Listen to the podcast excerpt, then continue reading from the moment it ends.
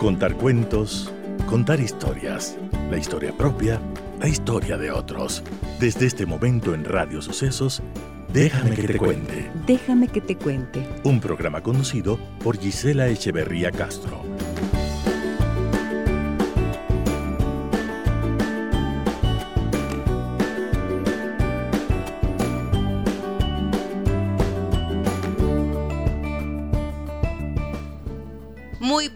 Amigas y amigos de Radio Sucesos. Bienvenidas y bienvenidos. ¿Cómo están en esta mañana de lunes? Yo espero que se encuentren bien dentro de todas las circunstancias, de todas esas noticias tan desalentadoras. Se mueve la tierra, se derrumban los sueños, pero siempre se puede reconstruir la esperanza. Esto lo digo, lo afirmo. Eh, me pongo en situación de las personas que están viviendo, no sé, pues los efectos de las inundaciones, de las pérdidas económicas, de tantas situaciones tristes de este último terremoto en la costa ecuatoriana. Y claro, hay temor, hay ansiedad y es como que vivimos esta convulsión tremenda en estos momentos, ¿no? Así que bueno, pienso que mientras tengamos todavía la posibilidad de vernos cobijados por un techo, por el cariño y el amor de nuestras familias, por un trabajo, por algo que luchamos, en lo que creemos, en lo que soñamos, siempre podemos reconstruir la esperanza, ayudar al que lo necesita, dar lo mejor de nosotros en cada instante y ojalá así ir sobrepasando, sobrellevando esta situación crítica que vivimos a nivel mundial. Un abrazo grande a todos ustedes en esta mañana. Les saluda Giselle Echeverría. Déjame que te cuente. Déjame que te cuente.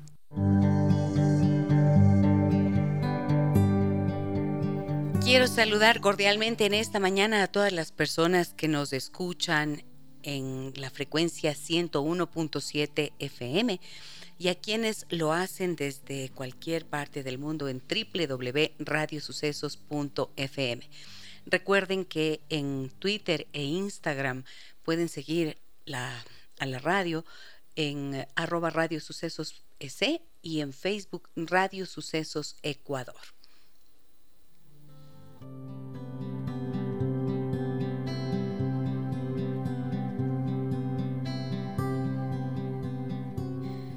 Escritoras místicas quiteñas. Es una investigación realizada por la doctora Dolores Costales Peña Herrera en la que se encuentra avanzando y aún no está publicada, pero que plantea que en los conventos coloniales de la ciudad de Quito hubo especialmente mujeres que hicieron un trabajo dentro de sus propias vidas de forma trascendente y humana, con múltiples experiencias espirituales transformadoras. Y bueno, me pareció tan interesante esta temática que hemos invitado hoy a la doctora Dolores Costales Peña Herrera. Ella es periodista, investigadora social, escritora, autora de varios libros. Y me da muchísimo gusto verla después de tanto tiempo, por fin presencialmente. Hola, querida Dolores, buenos días, ¿cómo estás? Eh, muy bien, muy contenta Gisela de estar contigo, de estar con tu audiencia y de mm, compartir este tema que me pareció a mí sumamente interesante en el mes de la mujer, ¿no? Porque mm, solemos hacer las celebraciones típicas, manifestaciones en la calle, cosas de este estilo que están muy bien, pero ¿por qué no acordarnos de aquellas mujeres que las hemos dejado a un lado en nuestra historia y que sin embargo nos trazaron un camino y nos dejaron una herencia sumamente valiosa. Claro, me pareció eh, exactamente, me pareció interesante, novedoso y dije, a ver, ¿cómo es posible que te hayas enterado de lo que, les, lo que hicieron estas escritoras místicas quiteñas y quiero partir por allí? ¿Cómo te surge esta idea? ¿Cómo te surge la idea? Bueno, la idea de investigar, sí, pero precisamente las escritoras místicas. ¿Qué tuviste alguna aproximación a, alguna autora o cómo fue? Bueno, sí tengo una experiencia personal de la que ya hablaremos después, pero durante la investigación para la Enciclopedia de las Mujeres en el Ecuador, que es una obra que tengo coautoría con mi padre, Alfredo Costales, fueron surgiendo una serie de nombres de mujeres eh, comprendidas entre el siglo XVI y el siglo XX, hasta donde avanza la, investigación. Y entonces me pareció un grupo de mujeres que realmente tenía que ser investigado a profundidad. Una investigación, te imaginarás, bastante difícil porque tienes que ir al documento histórico, muchas veces paleográfico, tienes que ir a los repositorios documentales, sobre todo de la iglesia. Entonces, una investigación muy, muy dura, pero tengo ya los primeros resultados y me parecía interesante compartirlo en, tu programa. Muchísimas gracias por habernos propuesto este tema, eh, Dolores, y bienvenida de nuevo. A ver, mencionaste una palabra que creo que muchas personas pueden decir, paleográfico, ¿qué significa? Tuve la oportunidad de conocer hace más de 25 años seguramente al doctor Jorge Isaac Cazorla un, experto investigador, periodista y experto en paleografía. Sí. Y allí él me explicó lo que era la paleografía y me mostró algunos documentos, pero quiero que tú se lo expliques a las personas que nos escuchan. Eh, claro, Gisela, em, por ejemplo, documentos del siglo XVI no son sencillos de leer pese a que estén en castellano, porque la escritura era muy diferente. Incluso hay una época en que la escritura es encadenada o sea, sin espacios entre las palabras. Claro, se dice aprender a Real Academia de todo unido. Supongamos, todo unido. Por eso es de escritura encadenada. Es castellano, pero no es el castellano que usamos actualmente. Entonces hay que aprender a leer el castellano del siglo XVI, del XVII, del XVIII, etcétera. Ajá. Es decir, en cada siglo había una forma de escribir, aunque fuera el, el mismo idioma, pero la forma, por eso es Em, paleográfico, o sea, histórico, ¿no es cierto? Exactamente, del pasado, escritura antigua del pasado. ¿Y qué te encontraste en esos documentos paleográficos a los que tuviste que acudir a los archivos especialmente de la iglesia? De las autobiografías a las que he podido tener acceso de estas monjas místicas coloniales, pues es una maravilla descubrir que ellas nos dejaron trazados mapas de conciencia, mi querida eh, Gisela, mapas de conciencia, cómo caminaron ellas para conseguir lo que en términos de la religión cristiana se llama iluminación, pero que en otras culturas se llama samadhi, nirvana, o lo que Jung llamaba el sí mismo, la totalidad, etcétera. ¿Cómo caminaron estas mujeres? ¿Cómo lograron llegar a la experiencia de la unión con la divinidad? Son unos relatos maravillosos, primero porque tienen un contenido espiritual muy profundo. Y segundo porque son muy humanas, pues son mujeres, son monjas que tienen una cantidad de inquietudes a las que les llega el ruido de la vida de afuera y también les afecta y que tienen que enfrentar una serie de dificultades y de luchas para poder desarrollarse espiritualmente dentro del marco de la ortodoxia de la Iglesia Católica, desde luego pero que hacen este camino maravilloso que yo propondría, eh, Gisela, que se vuelva a estudiar, que se vuelva a interesar la gente en este tipo de escritos, porque, mira, yo acabo de ser invitada hace dos días a un taller de mindfulness, que me fui con gran curiosidad porque estos temas a mí me, me entusiasman muchísimo. ¿Y en qué consiste el mindfulness? En silenciarnos, en aprender a respirar, en aprender a contactar con tu propio interior, a trabajar con tus pensamientos, a evitar que la mente se llene, por ejemplo, de pensamientos negativos, vas aquietando la mente. Y yo decía, Dios mío, pero esto las monjas coloniales ya lo vivieron, ya nos explicaron y nadie les ha hecho caso. y no ha trascendido, claro. Estamos volviendo a utilizar técnicas que eran propias de la antigüedad y que tienen plena vigencia, porque el anhelo del ser humano por trascender es permanente.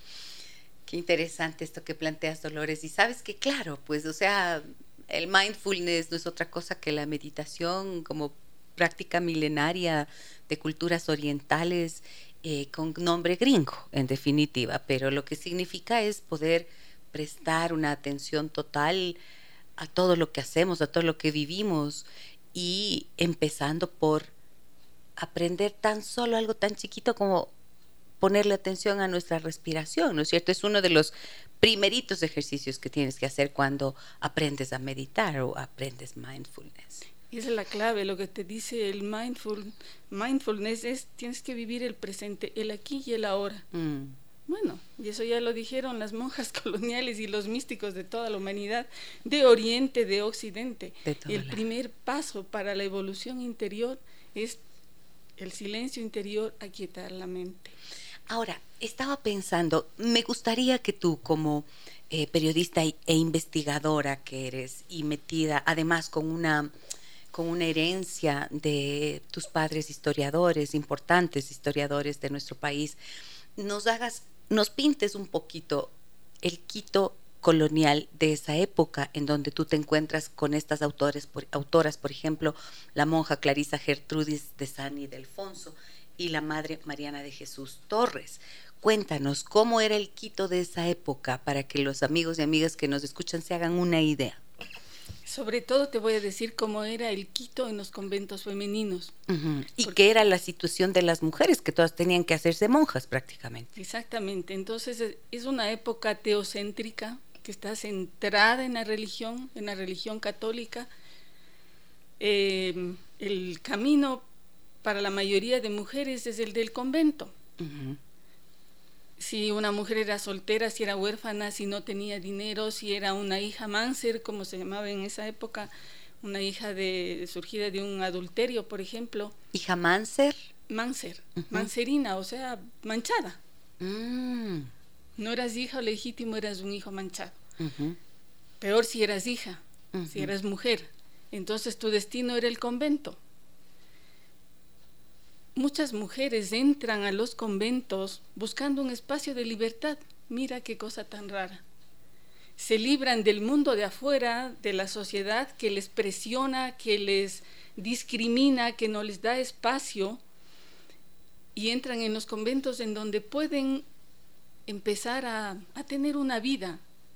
Algunas obligadas, no son unas monjas maravillosas, no cumplen el papel que deberían cumplir las monjas, pero algunas se encuentran en el espacio ideal.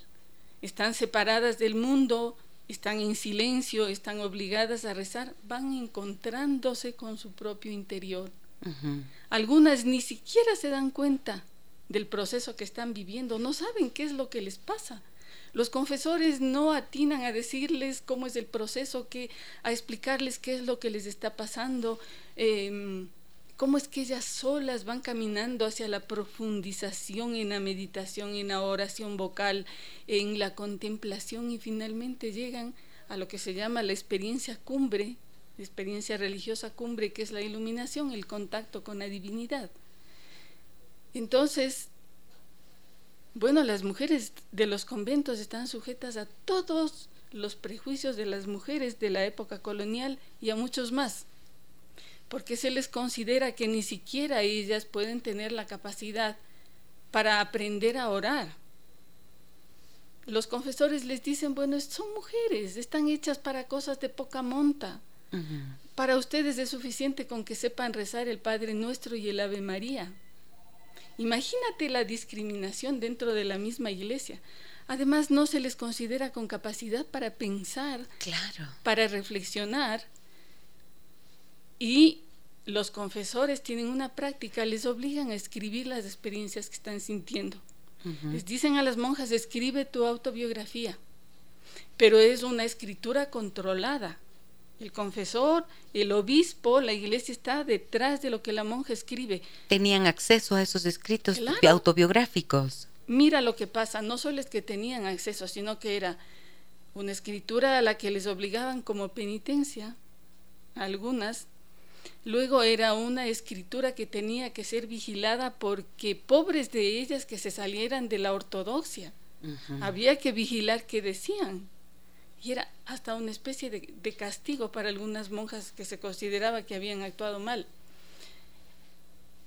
Entonces, es una escritura subterránea, una escritura acotada por la jerarquía de la Iglesia Católica y que no solamente eso, sino que imagínate, los confesores utilizaban los escritos de las monjas para escribir ellos obras sobre la base de los relatos autobiográficos de las monjas y muchas veces firmaban escamoteando el nombre de las autoras. Eso pasó no solo en Quito, pasó en Lima, pasó en eh, Nueva Granada, pasó en Chile. Hay casos clarísimos que he encontrado yo de, de este tipo de sugestión de las monjas a los dictados de los confesores. Por lo tanto, estas, estos nombres de estas monjas y sus escritos no constan ni en la historia de la literatura, peor en la historia de la cultura ecuatoriana. No se les ha tomado en cuenta. De las que yo tengo conocimiento, han sido muy valoradas Gertrudis de San Ildefonso y Catalina de Jesús Herrera también Mariana de Jesús, porque los jesuitas se preocuparon de escribir muchas biografías, de ponerle como ejemplo de lo que sería el ideal femenino de perfección, que era la santidad. Pero otras monjas quedaron sumergidas, puestas al margen de la historia, y en esta investigación precisamente yo he ido sacando esos nombres. Y mira que no solamente hay nombres de monjas que salen a la luz, sino también de seglares que caminaron en su vida individual y lograron un avance espiritual significativo y también nos dejaron mapas de conciencia. Mapas de conciencia. Yo quiero preguntarte qué significa mapas de conciencia, pero puedo entender que es como una hoja de ruta, ¿no es cierto?, para que tengamos eh, una vida espiritual y quizás más trascendente. ¿Voy bien, lo medio encaminada? Sí. Voy por ahí, ok. Pero antes de eso, em, necesito mm, eh, dar paso a una llamada que tenemos al aire en este momento. Con mucho gusto la recibimos. Hola, buenos días. ¿Quién habla? Buenos días, Giselle, y buenos días de la señorita Costales. Muy buenos días. Buenos días. ¿Con quién hablamos? habla con Gino Descalzi, soy uh, ex compañero de Jaime, que creo que es hermano de la señora Costales, ¿no? Ajá. Sí, sí. Mucho gusto, Gino. Bienvenido. ¿Qué nos quiere compartir? Bueno, simplemente interesante el tema que ustedes están tratando y con un poco de conocimiento les puedo abonar con algo de información. El misticismo en el cristianismo data del siglo I. Los padres y las madres del desierto, después del mensaje crístico, se retiran en los desiertos de Egipto y de lo que hoy es Líbano a vivir un estado contemplativo eh, el mensaje de Cristo es un mensaje absolutamente contemplativo. Recuerden cuando Él dice, cuando quieras orar, entra a tu cuarto, cierra la puerta y en el secreto eh, ora con el Padre. Nadie podría pensar que Jesús, que se apartaba tantas veces de sus apóstoles, iba a rezar el Padre Nuestro. Él iba a estar en un estado de profunda contemplación. De manera que el misticismo al que hace referencia la señora Costales es eh, algo que si bien es muy arraigado en la cultura oriental, es una práctica muy cristiana eh, desde hace muchísimos años. Eh, de hecho, el siglo pasado, John Maine, en inglés, monje benedictino inglés, formó un grupo de meditación cristiana laica, del cual tengo el honor de pertenecer, y es una práctica que intentamos que se vaya vaya tomando fuerza, digamos, en las personas, no necesariamente es un acto religioso, mucho menos es un acto privado eh, de una comunidad que medita en grupo de la semana, y ahora como los sistemas electrónicos lo hacemos hasta por WhatsApp. Entonces, simplemente para remarcarles que esta tradición, el mindfulness, que coincido que es un nombre americano sobre una práctica eh, muy, muy antigua, eh, es algo que está muy arraigado en el cristianismo y eh, de hecho los monjes y las monjas son la herencia de aquellos padres y madres del desierto que se apartaron en sus conventos a meditar y quien trajo a la modernidad esta práctica fue Benito. Él conoció a Juan Casiano, que fue un santo, de hecho un santo más reconocido en la iglesia ortodoxa, que es muy mística, que fue quien le transmitió esta práctica. Y son los benedictinos quienes arrastraron desde el siglo V hasta hoy en día la práctica de la meditación. Eso es lo que les quería comentar, simplemente para abonar un poco lo que están diciendo. Muchísimas gracias, Gino, por su aporte valioso en esta mañana el tema que abordamos y gracias también por estar con nosotros. Muy bien, desde luego, eh, la necesidad de, del reencuentro con lo sagrado, con lo divino, es con natural al ser humano, ¿no es cierto? Y esto, de esto tenemos múltiples evidencias a lo largo de la historia y por supuesto, independientemente de las religiones, es un hecho humano. Es que es un hecho espiritual. Es un hecho espiritual, sí. No religioso. No, quería, ah. que te apegues un poquito al micrófono. sí. Eso vale la pena aclarar. Es un hecho espiritual, no religioso. No tiene que ver con una fe religiosa específica. Tú puedes eh, tener una fe musulmana, católica, eh, hinduista, lo que quieras, pero puedes no ser espiritual, no, no, no tener un camino espiritual. Ahora, a mí me importa mucho em, que, en definitiva, en tu investigación, lo que estás tratando es de reivindicar, de reposicionar, ¿no es cierto?, de sacar a la luz, de volver visible el trabajo de estas mujeres, de estas monjas que obedeciendo a lo que era la cultura de la época y mm, encontraron en el convento, tú decías, como el camino de la libertad, cuando uno pensaría que en la clausura estás prisionero, pues vaya, dices tú, no, al contrario, ellas se sintieron libres de los ojos juzgadores, de las propias mujeres que quizás las habían señalado de alguna manera, ¿no? Sí, como te digo, eran una especie, sobre todo si eran huérfanas y pobres, mestizas e hijas adulterinas eran unas parias en la sociedad.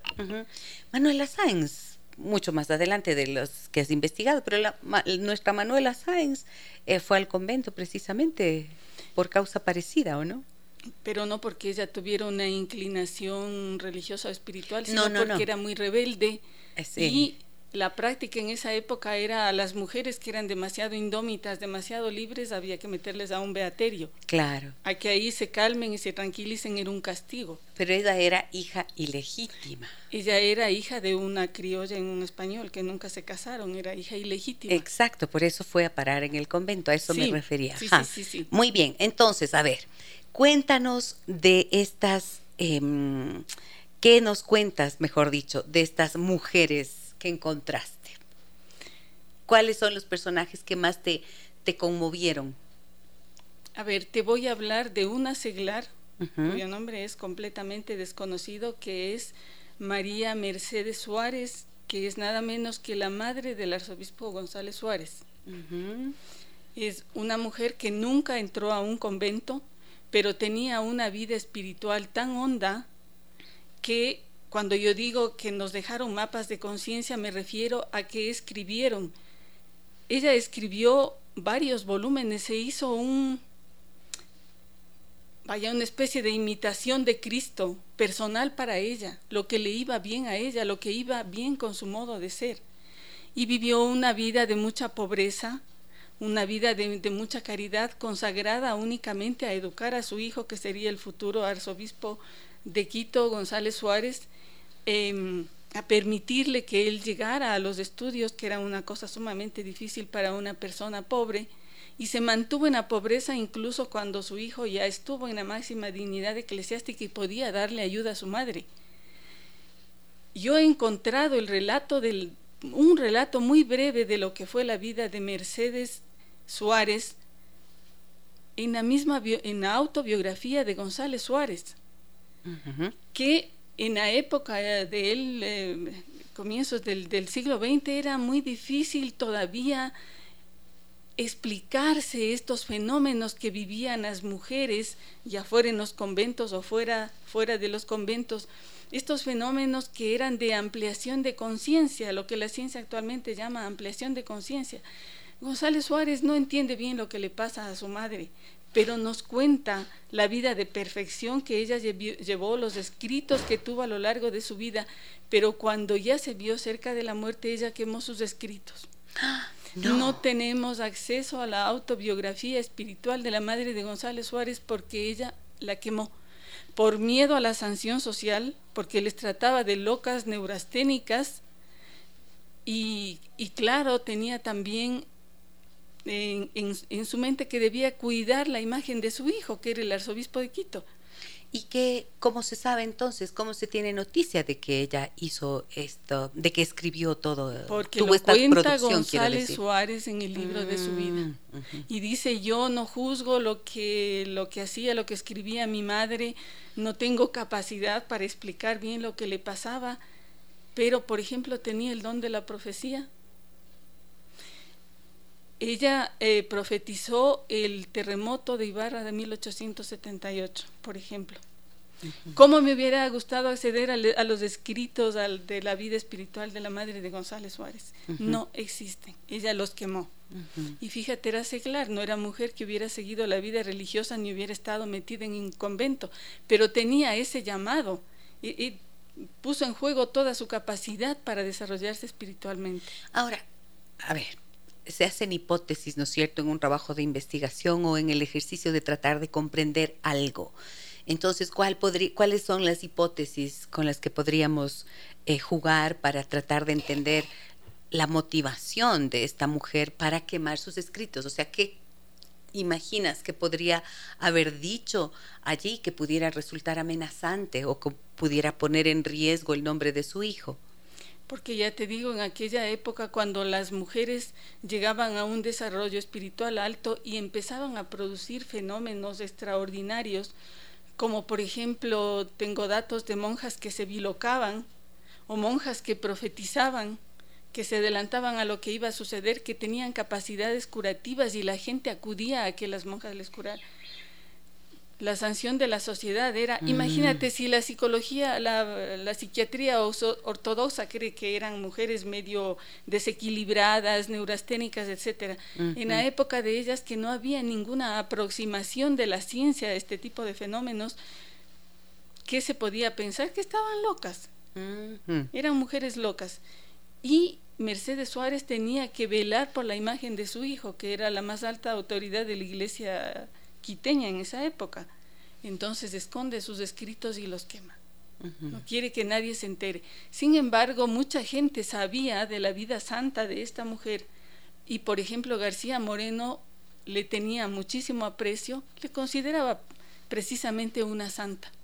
Y también de eso se cuida Mercedes eh, Suárez porque se puede llevar, se podía pues llevar al lado político esta consideración que García Moreno le tenía a ella. Y tú sabes que en ese momento la política ya, la lucha entre conservadores y liberales nos llevó a la guerra civil. Entonces era un momento político muy delicado.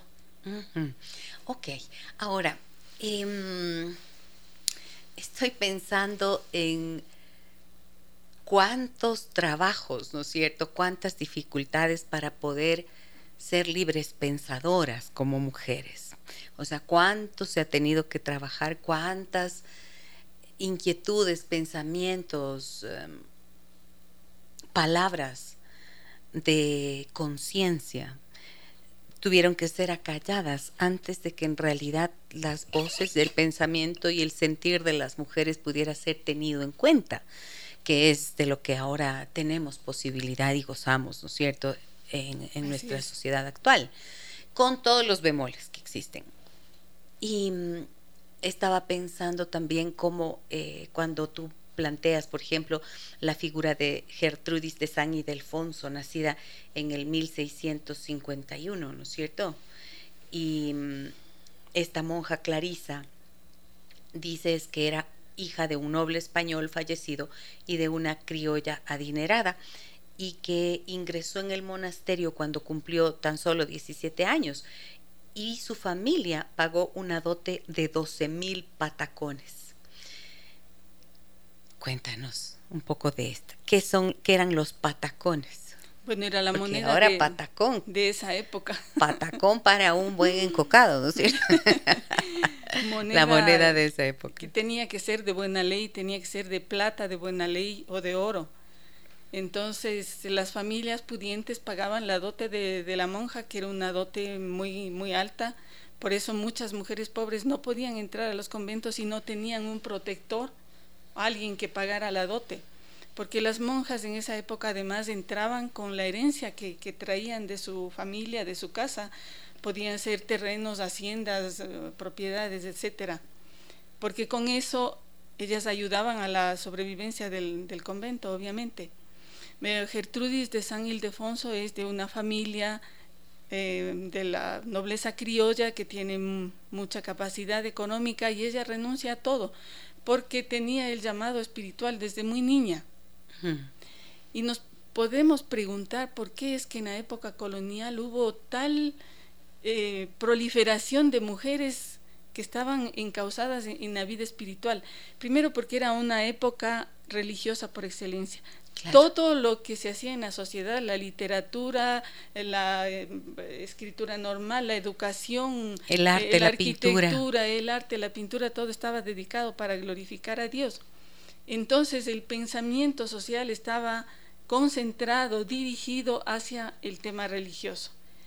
Y las mujeres tenían unos ejemplos que la Iglesia Católica se encargaba de difundir, como el de Mariana de Jesús, por ejemplo. Entonces, el molde de la perfección, la, la perfección deseable para las mujeres era la santidad. Tú sabes lo que es la presión social, mucho más en esa época las mujeres se veían obligadas a seguir ese molde. Eso, y ese molde de santidad en qué consistía, porque vaya, un molde siempre es un molde y por lo tanto coarta libertades. ¿Qué era lo que, con qué acababa ese molde y en qué consistía ser santa? Ser santa, bueno, tú sabes que la iglesia lleva un periodo sumamente largo al menos en esa época, para probar la santidad de una persona. Tiene que probar que sean realidad los milagros, las profecías o lo que sea, tiene que expulgar en la vida hasta lo último para comprobar que haya sido cierto. Pero, a ver, el molde de la santidad era el ejemplo de Santa... No era lo mismo ser Santa Teresita o Santa Santa Santa que vivir una vida santa, que era de lo que se trataba esto, ¿no? Claro, pero era seguir el ejemplo, por ejemplo, de Santa Teresa de Ávila, que era la perfección cristiana para la mujer. En la vida quiteña, en los conventos quiteños, es llevada la ascesis, o sea, el castigo del cuerpo a unos límites que algunos, algunas personas consideran delirantes, porque eran los silicios corporales, era el ayuno, era la penitencia, era la oración permanente, Em, el deshacimiento absoluto de, todo lo que es el, mundo material, que en esta época nos parece una cosa exagerada, un, ya te digo, es una espiritualidad propia de la época barroca.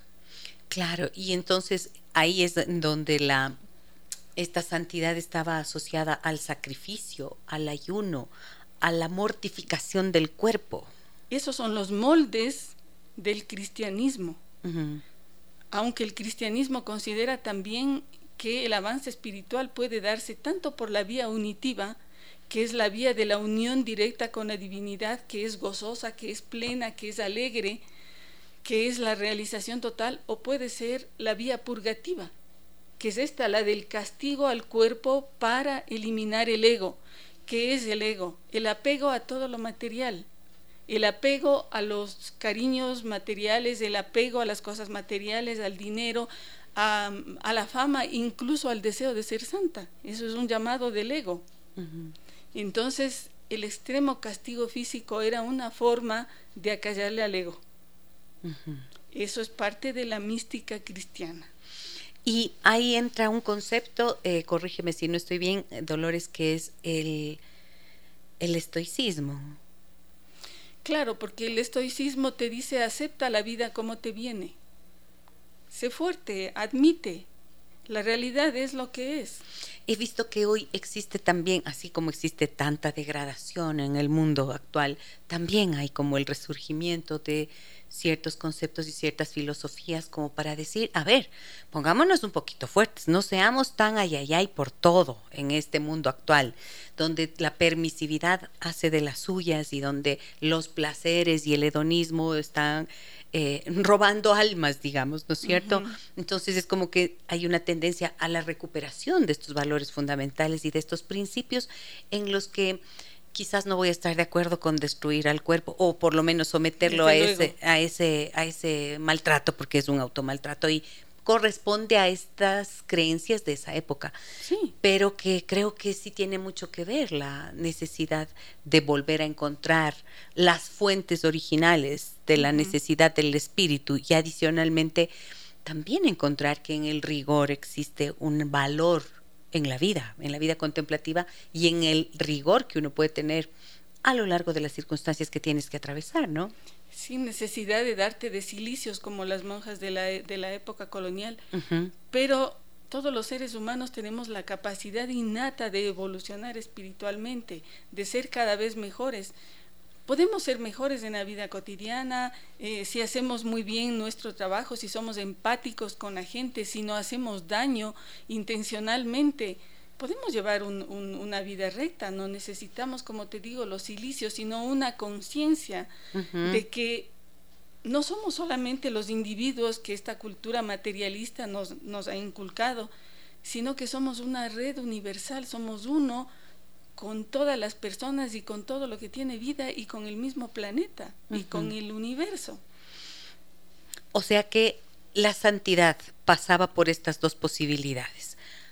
La plenitud, la alegría, la plenitud y el encantamiento con las cosas más sencillas o bellas, al estilo de San Francisco. Descubrir la divinidad en cada cosa, en, tu vida diaria, si estás lavando los platos, si estás cocinando, si estás eh, hablando ante un micrófono, ser fiel a ti misma y hacer el bien.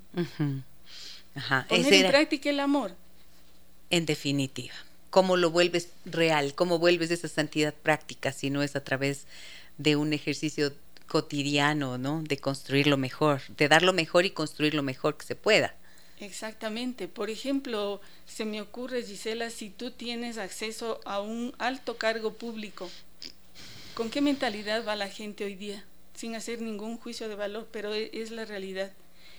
Es mi oportunidad para hacerme de dinero. Ay, sí, qué horror. Y se acabó. Entonces no hay la noción del servicio a la comunidad. Se perdió la noción de la política que es la búsqueda del bien común si tú vas a un alto cargo público con la mentalidad de hacer el bien a la comunidad, estás viviendo bien, estás viviendo una vida recta, una vida honesta. Claro. Estás evolucionando espiritualmente, te estás haciendo mejor persona cada vez. Estás dando ejemplo a los que te rodean y estás obligando a los demás a copiar tu manera de ser. Mira, a propósito de esto que mencionas, voy a hacer aquí un paréntesis y compartir algo que me conversaba hace unos días con alguien me decía, fíjate que trabajo en una institución, en una fundación, me decía ella, en donde damos becas. Y dice que mm, después de haber elegido a las personas que, que obtuvieron las becas, eh, les sobraba un poco de, dinero de, para esa generación. Y entonces dice que los becarios me dijeron, ¿y qué vamos a hacer con ese dinero? Y dije, nada, pues ¿qué vamos a hacer con ese dinero? Ese dinero queda como un fondo para las siguientes generaciones. No, pero es que tenemos que hacer algo porque eso es el dinero de nuestra generación. Y yo, y me decía, ¿no? Y yo dije, oigan, no es un dinero de ustedes, ya están recibiendo algo que jamás habrían recibido si no fuera por esa beca. Y me decía ella, estoy sorprendida como lo único que existe en el horizonte es la búsqueda del dinero y del más dinero, de más dinero. Y me decía, y tuve una situación porque alguien me dijo, usted tendría que ser un poco más flexible. Y ahí es cuando yo digo, no. Y conversábamos, ¿no es cierto?, con esta amiga y, y coincidíamos en que justamente tanta flexibilidad nos ha hecho perder o ha hecho perder el sentido, el horizonte. Y siempre yo digo que hay algo que no es negociable. No se puede negociar con los principios fundamentales, ¿no es cierto? Y por eso creo que es tan interesante lo que estás diciendo. Quizás si recuperáramos mm, la capacidad de leer a estas grandes mujeres, aprenderíamos cosas como poner de eh, actualizar o poner en vigencia nuevamente estos principios que la ética nunca saldrán de juego que no es una cuestión de moda, la ética, evidentemente. La ética, la honestidad, la vida recta. Voy a ir a una pausa eh, veo que están encantados con la entrevista. A ver, voy a, voy a saludar a las personas que nos escuchan aquí con nosotros. A ver, que nos escuchan y que están con nosotros en Facebook, donde hacemos nuestra transmisión en vivo. Allí ustedes pueden seguirme, Gisela Echeverría Castro denle eh, like a la, a la publicación, pero también conviértanse en seguidores de tal forma que les llegue la notificación de cuando estamos haciendo estas transmisiones o publicamos contenido nuevo, ¿ya? Entonces voy a saludar a Laura, a Evelyn, a Marjorie, Marjorie, Paulina, Paulina le gusta a ella que le digan. Nos conocimos en Ibarra hace pocos días. Buen día, me dice querida Gisela, muchas gracias. Miquel dice lo que la iglesia hace muchos años ya enseñaba la contemplación, será la, nos referíamos a eso, ¿no?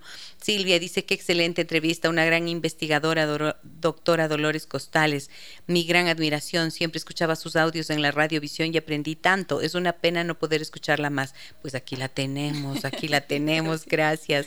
Ojalá la educación en las escuelas fuera así, resumida, agradable y en un formato moderno que le queda toda la vida. Antiguamente era obligatorio memorizar con punto y coma. Triste, terminábamos odiando la historia. Me eduqué en un colegio católico y era tan represiva la educación, nos dice Silvia. Sí, faltaba una pedagogía más eh, acorde con lo que la gente necesita, ¿no? Así es. Adriana nos dice felicitaciones, una excelente entrevista. Otra Silvia que también nos acompaña dice felicitaciones, qué interesante tema. Ojalá puedan seguir tratando temas tan cautivadores ¿Qué es? Pues Giselita, estás, que se me, se me lengua la traba. Tratando temas tan cautivadores que nos enseñan de historia. Tania, qué lindo saber sobre cómo lograr la santidad siendo feliz. Muchas gracias. Qué bonito. Muchísimas gracias a ustedes. Tengo más mensajes, más, más, más, de una vez. Tania dice, otra Tania. No, sí, otra Tania.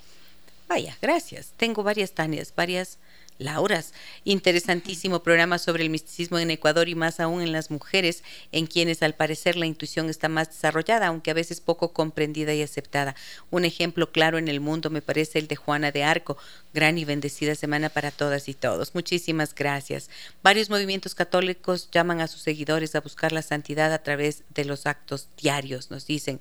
Evelyn, qué lindo escucharles y reflexionar de nuestro actuar como mujeres y como parte de la sociedad. Qué lindos mensajes. Esos bellos mensajes de nuestras amigas, amigos inteligentes, queridísimos que nos acompañan, sensibles para lo que tratamos aquí en el programa.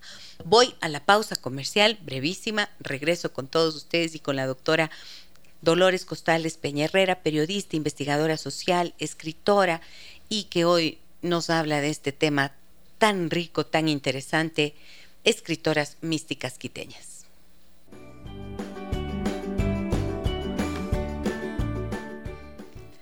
Escritoras místicas quiteñas han trazado un mapa de conciencia, mapas de conciencia que pueden iluminar claramente estas épocas de oscuridad, ¿no es cierto?, en las que nos movemos. Esto es parte del mensaje que nos trae la doctora Dolores Costales Peña Herrera al hablar, al hablar de mujeres notables de nuestra cultura ecuatoriana, de estas monjas que vivieron acá en estos conventos de coloniales de Quito y que mm, dejaron un legado que ha estado invisibilizado y que justamente en su trabajo Dolores Costales quiere ponerlo a la luz. A ver, mm, nos hablaste de la madre de González Suárez. Ya. De las monjas, ¿quiénes te conmovieron cuando te encontraste con sus escritos, Dolores? Bueno, el escrito que más me ha conmovido es el de Catalina de Jesús Herrera, que es una de las pocas que está reconocida como autora mística, ¿no? Porque esta monja, si bien tenía también una cesis bastante profunda, ella eligió más bien el camino de la alegría, el camino unitivo em, hacia la, la, búsqueda de lo divino. Era una monja alegre, dicharachera, era guayaquileña, en sus escritos ves el modo de hablar popular de la gente de Guayaquil de esa época, el trato que tiene con Dios, que es un, es un trato cotidiano, te vuelve humano a Dios, te, te hace pensar que es factible seguir el camino y hallar esta, esta unidad con lo sagrado, ¿no? Entonces es realmente conmovedora la monja. ¿Cuál es el problema con Catalina de Jesús Herrera y con Gertrudis de San Ildefonso? Que lo que conocemos de su obra escrita es a través de los biógrafos de ellas. Porque tanto el biógrafo de la una como de la otra tomaron los escritos de la monja y escribieron las biografías de ellas, pero seleccionando los textos que ellos quisieron y haciendo aclaraciones teológicas, o sea, poniéndole dentro de la ortodoxia católica para que no hubiera ningún problema con la Inquisición. Hay dos investigadoras argentinas que en el año 2008 comenzaron, imagínate este trabajo tan brutal, de buscar los escritos originales de estas dos autoras místicas quiteñas y sacar las entrelíneas teológicas, las reflexiones de los confesores de ellas y dejar prístina la escritura de las monjas. Bueno, es un trabajo al que yo no he tenido acceso todavía, pero que me parece un servicio brutal a la historia de nuestra cultura y de nuestra literatura. Porque además de ser monjas que siguieron un camino de misticismo, son grandes literatas. Em, Catalina de Jesús escribía poesía, escribía oraciones, escribía la música para los poemas, dibujaba dibujos de gran calidad. Fíjate qué creatividad de estas monjas. Me ibas a decir algo. Sí, sí, sí. No, em, es que lo primero que pienso es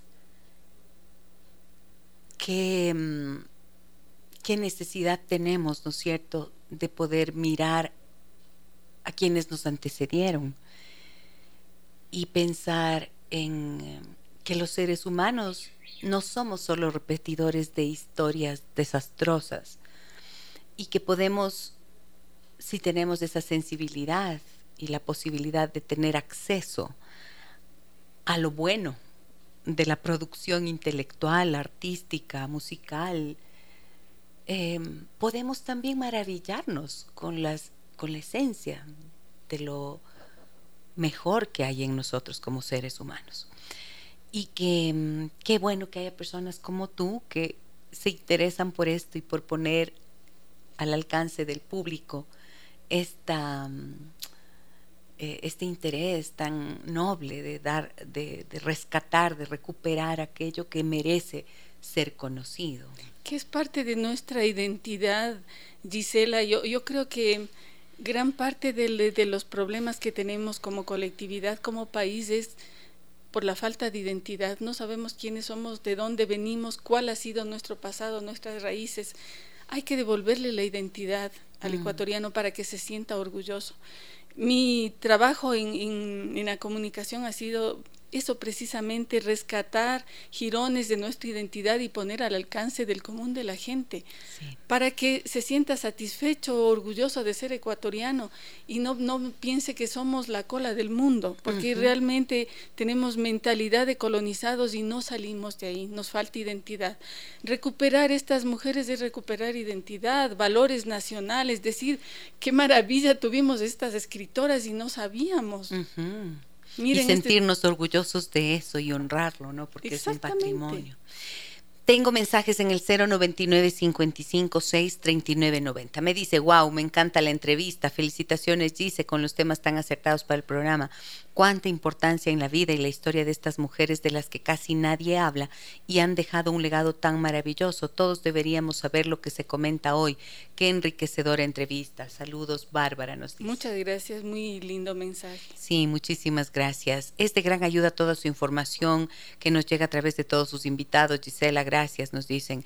Alexandra también dice, Gisela, excelente programa, nos enseña, nos educa. Gracias a la doctora Costales, mis respetos y admiración de siempre.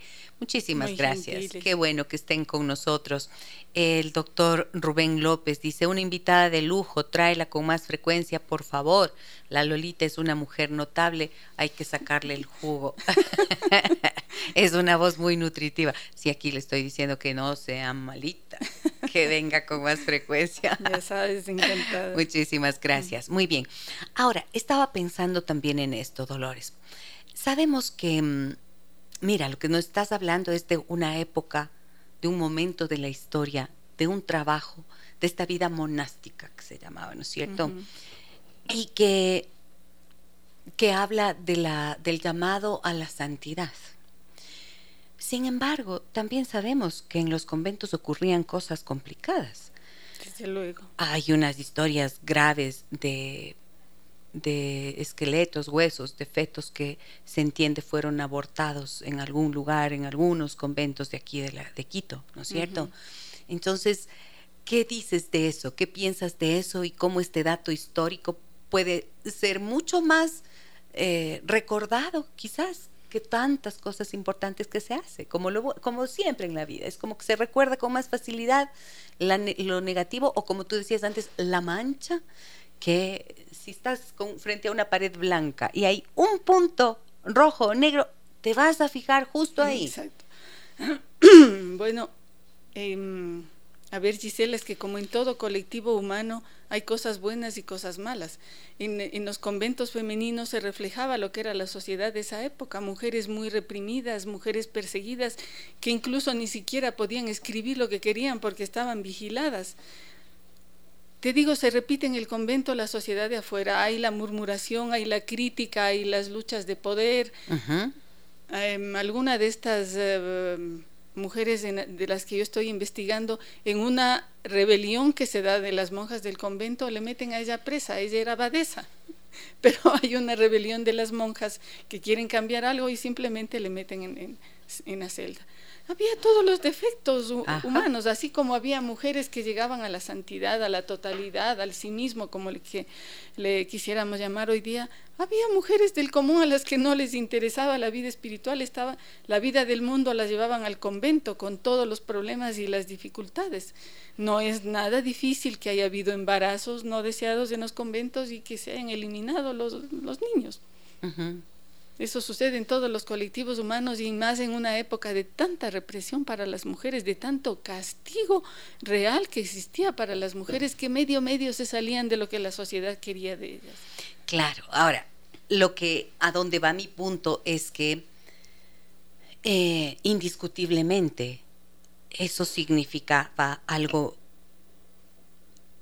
contradictorio, porque si hay un llamado a la santidad, las propias condiciones que obligaban a unas mujeres a ingresar a los conventos, el hecho de que hayan sido forzadas a hacerlo ya determinaba pues que su vida, eh, que su vida estuviera lejos de la santidad. Porque no es lo mismo el que llega por su propia voluntad y porque como la eh, como Gertrudis de San Ildefonso, que desde niña sintió el llamado, la vocación, las ganas de estar allí y de consagrar su vida a esto, que la que va obligada y forzada por las circunstancias. Pero claro, si hay, bueno, eh, estudiar la vida de los conventos femeninos es, eh, maravilloso porque eh, ves cómo era la sociedad de esa época, ¿no? Por ejemplo, las, las monjas podían recibir visitas, tenían una reja que les separaba de las visitas y tenían lo, lo que se llamaba devotos de las monjas que eran hombres que, pagaban la, manutención de las monjas. Esto sucedía en conventos de Chile, de Colombia, de Quito, de, México, de, todo lado, y tenían conversaciones con las monjas.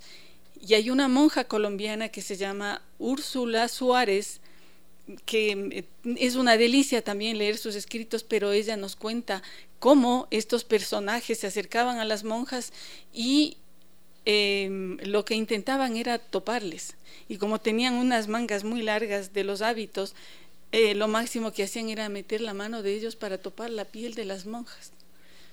¿Con qué propósito? Porque era la única, em, el único contacto físico que podían tener con las monjas. Estaban prohibidos, tenían una reja que les separaba pero era una especie de retribución que tenía que hacer la religiosa porque ese personaje le mantenía. Ah, Entonces metía la mano debajo del, del de, la manga de, la monja y topaba la piel de la monja. Y esta monja Úrsula Suárez, que es de un convento colombiano, cuenta que esto pasaba y cómo ella veía y todo pero ella le, tomaba con humor y les criticaba y se reía de estos personajes que no pues, seguramente no tenían acceso carnal con, con mujeres, tenían tal vez, digo yo, una desviación, no soy psicóloga para saber, pero se satisfacían con este contacto con las monjas. Entonces, fíjate lo que era, cómo llegaba la vida mundana hasta los conventos de las monjas. No todas se hacían santas, era una minoría una minoría que lograba encontrar el nicho adecuado para su búsqueda espiritual y se desarrollaba espiritualmente, pero la mayoría vivían ahí en los conventos porque no les quedaba más. Ajá, y pero claro. eran vidas santas. Muy bien, y ahí entonces em, se explica lo que decías antes, ¿no es cierto? En todo colectivo humano, pues hay de todo. Exactamente. De todo hay en la viña del Señor rezaba el viejo y conocido refrán. Exactamente, y no todas optaban por la vida de, santidad, por una vida muy dura, de sacrificio físico, de ayuno, etcétera.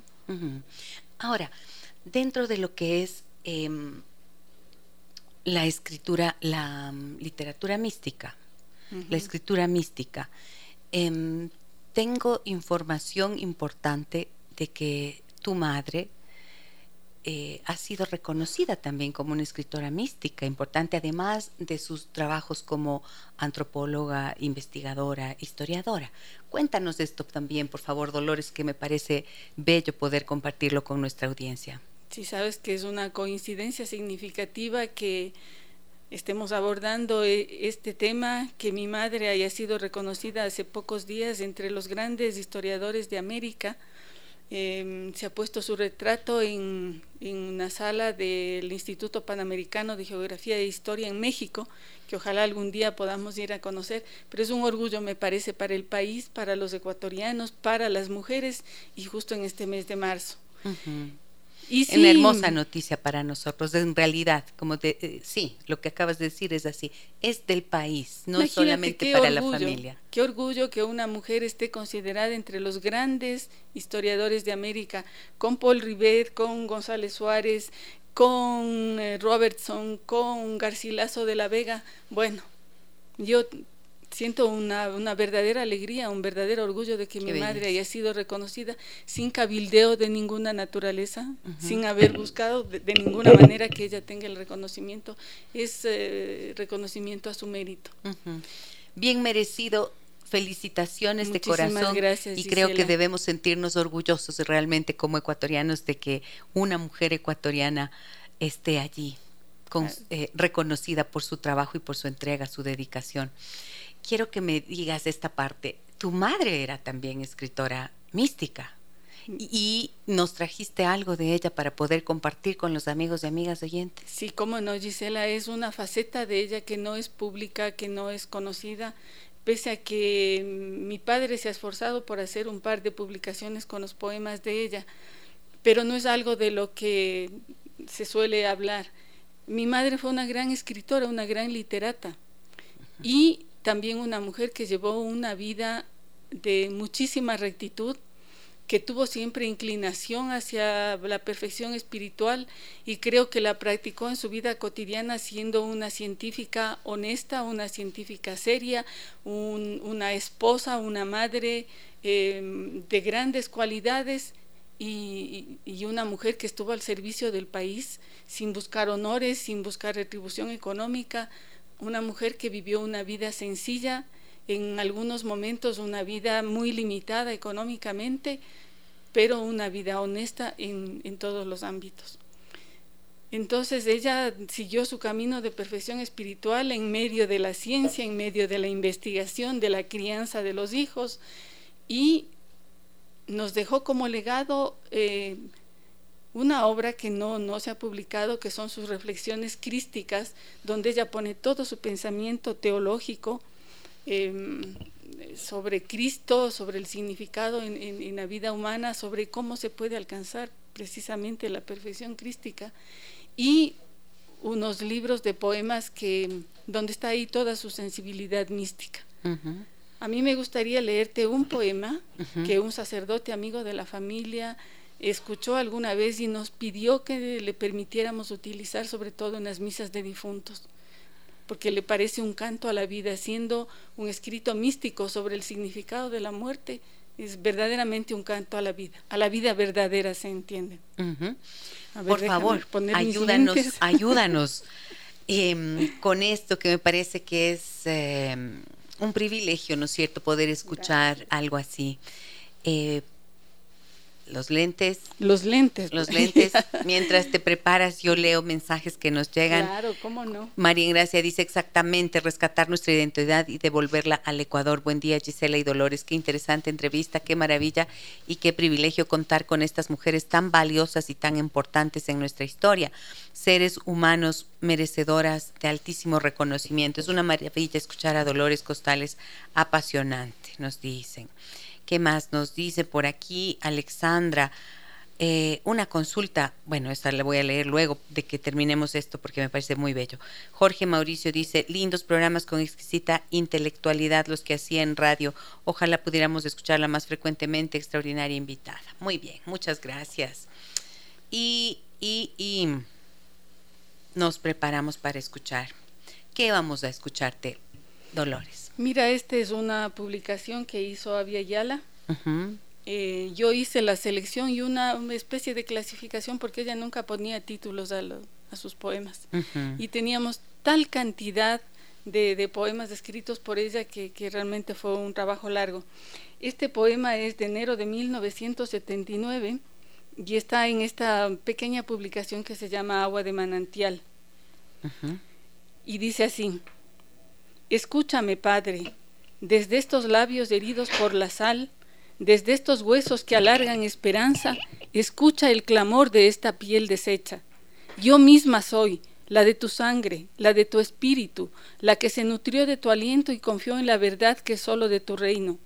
No me confundas con el polvo, no reniegues de mi estirpe, no pronuncies un nunca. Dime suavemente ahora. ¿Cómo habías de olvidarme si soy el madero que te cruza, los clavos que te desangran y te queman, la hiel que apagó al sol? Escúchame, te hablo con el corazón vuelto hacia arriba, desapegado del resabio y de la ira. Si me hundes en el polvo, retóñame. Yo no te vendí, te proclamé, te llevé conmigo. Te amé, sí, del modo más inapropiado, abrigándote con una callada palabra. Con estos labios rotos por la sal y en silencio te nombré, con la tierna alegría de la hierba y el carrizo. No me falles hoy, cuando la juventud que recubría mis huesos es una llaga viva. La soledad es presagio de que necesito compañía. No me abandones en horizonte de arena, no me descoyuntes con una resurrección que nunca llega. Sé la vida que ofreces, el agua que rehabilita al caminante, sé tú, siempre, en aquella verdad que me anticipas. Y luego, luz tú, madero yo, transfigurémonos, luz yo, brazos de amor tú. He ahí el sentido infinito de la vida. Qué bello. Qué bello. Era realmente una notable literata y una escritura mística de una profundidad.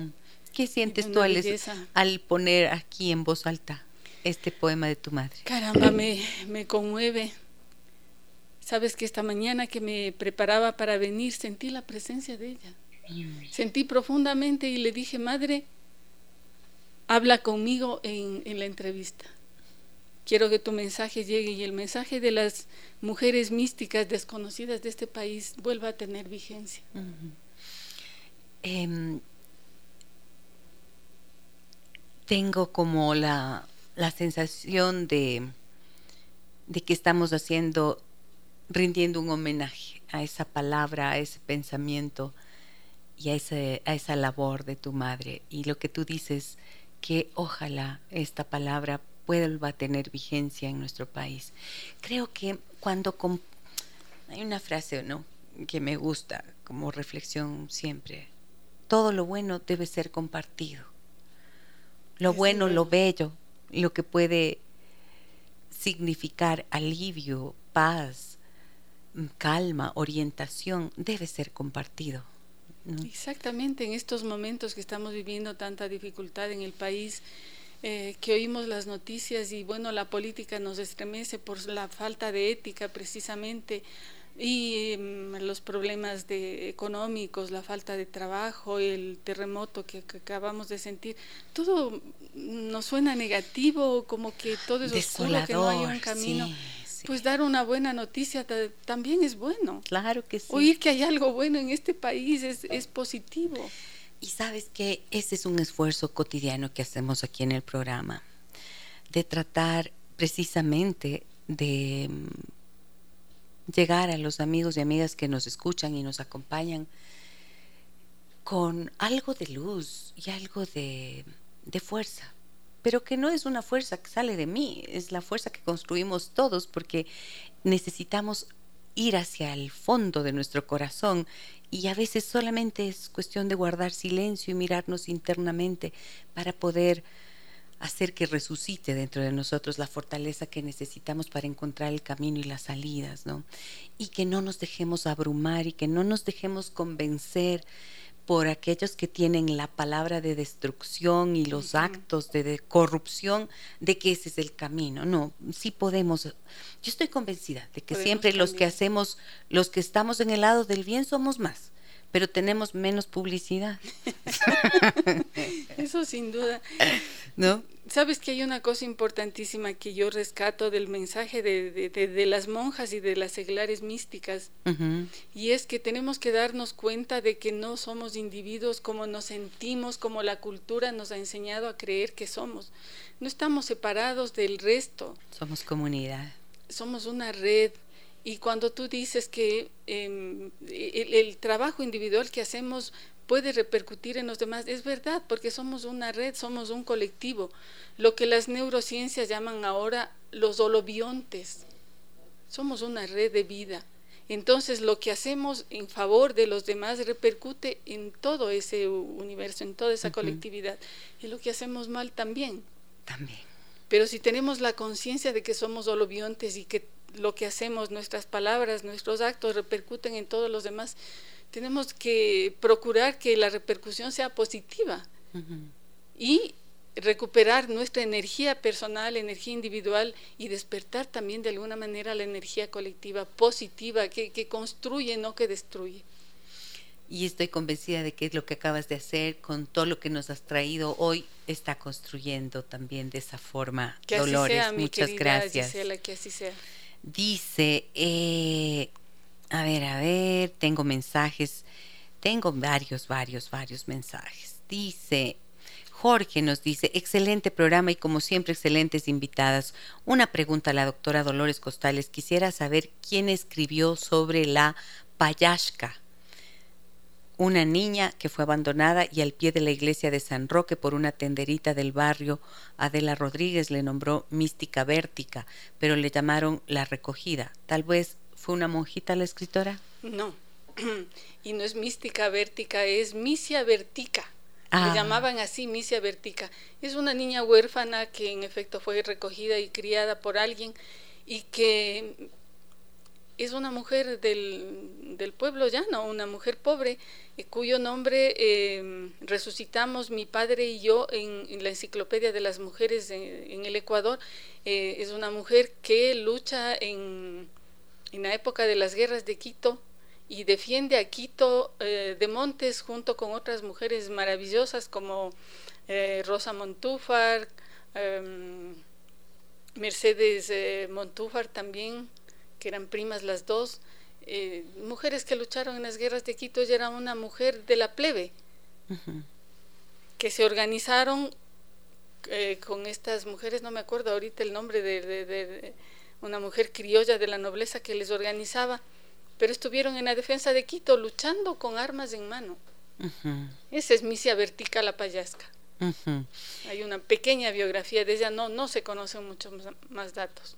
Gustavo me dice, buen programa, felicitaciones, disculpen, ¿esto queda grabado? Sí, sí, sí, queda grabado. Eh, la transmisión que hacemos ahora mismo en vivo en Facebook queda grabada allí en el muro. Ustedes ingresan a Giselle Echeverría Castro y ahí van a encontrar las grabaciones de todos los programas. También pueden escucharla en Spotify, donde encuentran Déjame que te cuente con Giselle Echeverría Castro y está todo el archivo de los programas que tenemos. Y adicionalmente está en YouTube, donde el canal sigue siendo Giselle Echeverría Castro. Así que sí, tienes varias posibilidades de volver a escuchar y también de compartir el programa.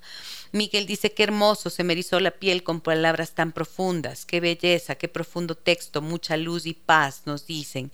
Excelente programa con la entrevista a Dolores Costales Peña Por favor, digan el nombre de la madre de Dolores y repitan el nombre de la publicación que hará o ya hizo Dolores. También el nombre de la publicación de su madre, Agua de Manantial, Agua de Manantial de Piedad, Peña Herrera. Piedad Peña Herrera. Le conocen como Piedad Peña Herrera de Costales porque la obra de mi madre es conjunta con, mi padre, ¿no?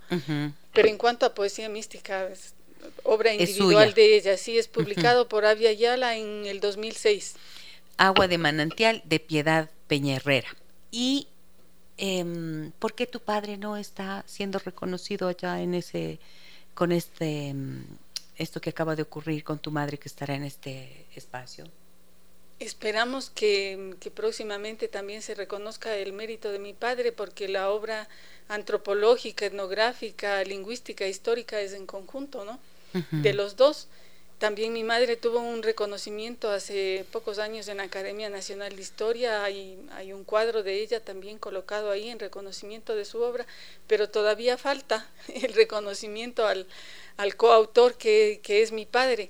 Como te digo, Gisela, eh, mi familia tiene el orgullo de no hacer lobbying, de no buscar, llega cuando tiene que llegar. Eso, aceptación de la realidad. Cuando tenga que Cuando llegar. tenga que llegar y que llegue porque se lo merecen. Darío dice, gracias Gisela y gracias a Dolores, cuyos padres fueron mis profesores y amigos. Darío oh. Villagómez. Mi, un, primero dice, mi madre profundamente católica y practicante en un 100%. Es lamentable que anteriormente estas mujeres despectivamente las llamaran beatas. Beatitas. Fueron y son, aunque desconocidas, verdaderas heroínas. Claro, y han sido motivo de burla también, ¿no? Sí, pues las beatitas, las santitas. Eh, tenemos la imagen de la beatita con manta negra, ¿no? Entrando de madrugada. Y el pañolón. Pero esa, esa no, es, no, es, no es verdadera espiritualidad, eso es religiosidad, es, e, es, fe de, de, otro nivel, ¿no? de un nivel elemental. Dos, dice, desde hace cinco milenios las antiguas culturas ya practicaban los ejercicios espirituales. El mindfulness, llamada sencillamente atención plena o meditación viva, fue practicada por los esenios hace dos milenios, por los budistas hace dos mil quinientos años, por los cátaros en el siglo XIII durante la llamada Cruzada del Exterminio. El cristianismo gnóstico, peyorativamente visto hoy, fue practicante absoluto de estos ritos y ritmos. Se dice que Jesús fue esenio. Tres, hoy hay quienes estamos tras la búsqueda de un recto pensar, recto sentir y recto actuar dentro de cuatro parámetros. Las cuatro S, salud, santidad, sencillez, sabiduría. Es demasiado duro encontrar, alcanzar y seguir este camino. Muchísimas gracias. Lindos mensajes, Bellos gente, mensajes. gente muy enterada. Lo, que te quisiera decir es que el cristianismo, como todas las grandes religiosas, eh, religiones del mundo, conocen estas prácticas porque ellos las descubrieron, ellos las iniciaron y, ellos las, em, las han ido cambiando, alterando a, a, lo largo de, del transcurso de la vida. Obviamente los esenios, los cátaros, los gnósticos, son cristianos primitivos, estaban recibiendo el mensaje de Cristo mucho más cerca de lo que lo hemos recibido nosotros y tenían prácticas de meditación que está tomando actualmente el mindfulness. Entonces no es que el mindfulness se ha inventado algo, sino que está eh, retrocediendo al cristianismo primitivo y a, sus prácticas de oración y de meditación. El mindfulness eh, mezcla también eh, prácticas del budismo, toma técnicas de, Oriente y no hay ningún problema, porque a la final todos los caminos llevan a Roma. Eso, pues todo, eso iba a decir, todos los caminos, eh, Roma entendida como la metáfora necesaria para eh, simbolizar quizás el camino del espíritu, el reencuentro con lo mejor de con sí lo mismo, sagrado. con lo sagrado, eso es todo. Bien, Lorena dice, qué interesante escuchar a la doctora Costales y aprender tanto de escritoras místicas del Ecuador. Mi profunda admiración y respeto a usted, Gisela, por su hermoso programa, a la doctora Costales por traernos tan importantes temas y a todas y cada una de las personas invitadas a su espacio. A diario escucho el programa desde Estados Unidos. Gracias. Oh, qué linda, Lorena, muchas gracias. Un fuerte abrazo para ti. Qué bien saber que que, se difunde. Que se difunde, mira, claro que sí. ¿Qué más tengo por aquí? Me dicen también. Ábrete sésamo, ya. Mi se dice, gracias por tu trabajo que contribuye a sacarnos de la ignorancia, a valorarnos como país y a saber que el lastre político no debe avasallarnos. Entrevistadora y entrevistada de lujo. Bendiciones. Muchísimas gracias. Un fuerte abrazo para ti. Ay, qué bonito que es hablar así. Sabes que es una maravilla eh, recuperar el arte de la conversación, que también se ha perdido en esta época. en, yo creo que una de las cosas que más eh, me han ayudado en la vida ha sido eh, este ejercicio de la conversación, de la buena conversación en mi familia. En la buena conversación te distiendes, aprendes, gozas, eh, escuchas cosas que no sabes y ese arte de la buena conversación se ha perdido. Ahora estamos en el teléfono, en la pantalla, en el celular y se acabó la buena conversación en la vida familiar, en la vida de los amigos. Sí.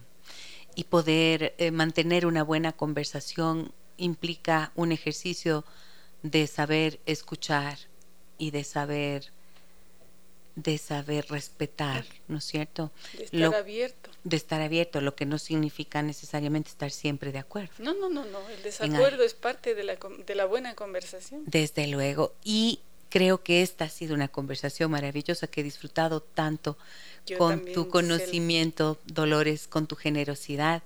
Y mm, te agradezco mucho por venir. Tienes que venir con más frecuencia. Ya nos hemos ya nos hemos ya nos hemos puesto de acuerdo. Encantada, Gisela. Me encanta estar aquí. Tú sabes que mi afán siempre es lo, poco que conozco, lo poco que investigo, quiero que otra gente se entere, quiero que sepa, quiero que el Ecuador esté orgulloso de tener lo que tiene, y tiene una cultura maravillosa pero absolutamente ignorada. Si puedo ayudar, Gisela, pero encantada de la vida. Muchísimas gracias. Acá nos dicen, Patricia dice, hermoso programa. Eh, felicitaciones, mi querida doctora. Interesante escuchar a la doctora Costales. Bendiciones, un fuerte abrazo cálido. Me dicen también, la doctora ofrece charlas, por favor cuéntenos. Que me inviten, yo estoy dispuesta, me encanta dar charlas. Claro, pues esto es parte de la comunicadora que eres además. Qué belleza nos dicen, se me, se me erizó la piel, qué palabras tan profundas. Muchísimas gracias. bueno que haya llegado el mensaje, eso era lo que quería. Y un homenaje desde aquí para Piedad Peña Herrera. Muchas gracias, Gisela. Tu madre que mm, a través de toda su trayectoria y no sé, pero un investigador que tiene que la cabeza puesta en algo es impresionante, ¿no es cierto? Porque su cerebro está ahí pensando en todo lo que tiene que hacer. ¿Sí o no? Te ocupa el pensamiento, pero además hacer todo lo que hizo y que hoy tengamos el gusto de contarla entre los más grandes historiadores de Latinoamérica, pues es algo que nos llena de orgullo y mis felicitaciones para ti como hija, para toda la familia, para Jaime y que y que sintamos esa belleza de tu mensaje de decir valemos, tenemos grandes ecuatorianos, grandes ecuatorianas Em, y podemos sentirnos orgullosos porque tenemos una buena herencia. Podemos hacer un país diferente del que tenemos. Sí, sigamos confiando en que somos más los buenos, como decía el Chespirito. Sí. un abrazo muy grande. Un abrazo para ti también y para tu audiencia. Mil gracias a ustedes, amigas y amigos, por acompañarnos en esta mañana. Eh, a partir de las 9 horas con 30, como ustedes saben, mañana nos reencontraremos aquí a través de 101.7 FM Radio Sucesos. He invitado para mañana a la doctora Vicente Hernández Haddad. Ella es educadora sexual y vamos a hablar de comportamientos sexuales en los niños pequeños. ¿Qué se puede esperar? ¿Qué será considerado natural? ¿Qué cosas pueden salir de base? Y ponernos atentos y atentas frente a eso para ofrecer una educación sexual de calidad a nuestros niños y adolescentes. No se lo pierdan, 9 horas con 30. Un abrazo muy grande a todas y todos. Soy Gisela Echeverría. Hasta mañana. Las historias que merecen ser contadas y escuchadas. Historias que conmueven, historias que inspiran. Mañana, desde las 9 y 30, déjame que te cuente. Déjame que te cuente. Con Gisela Echeverría Castro.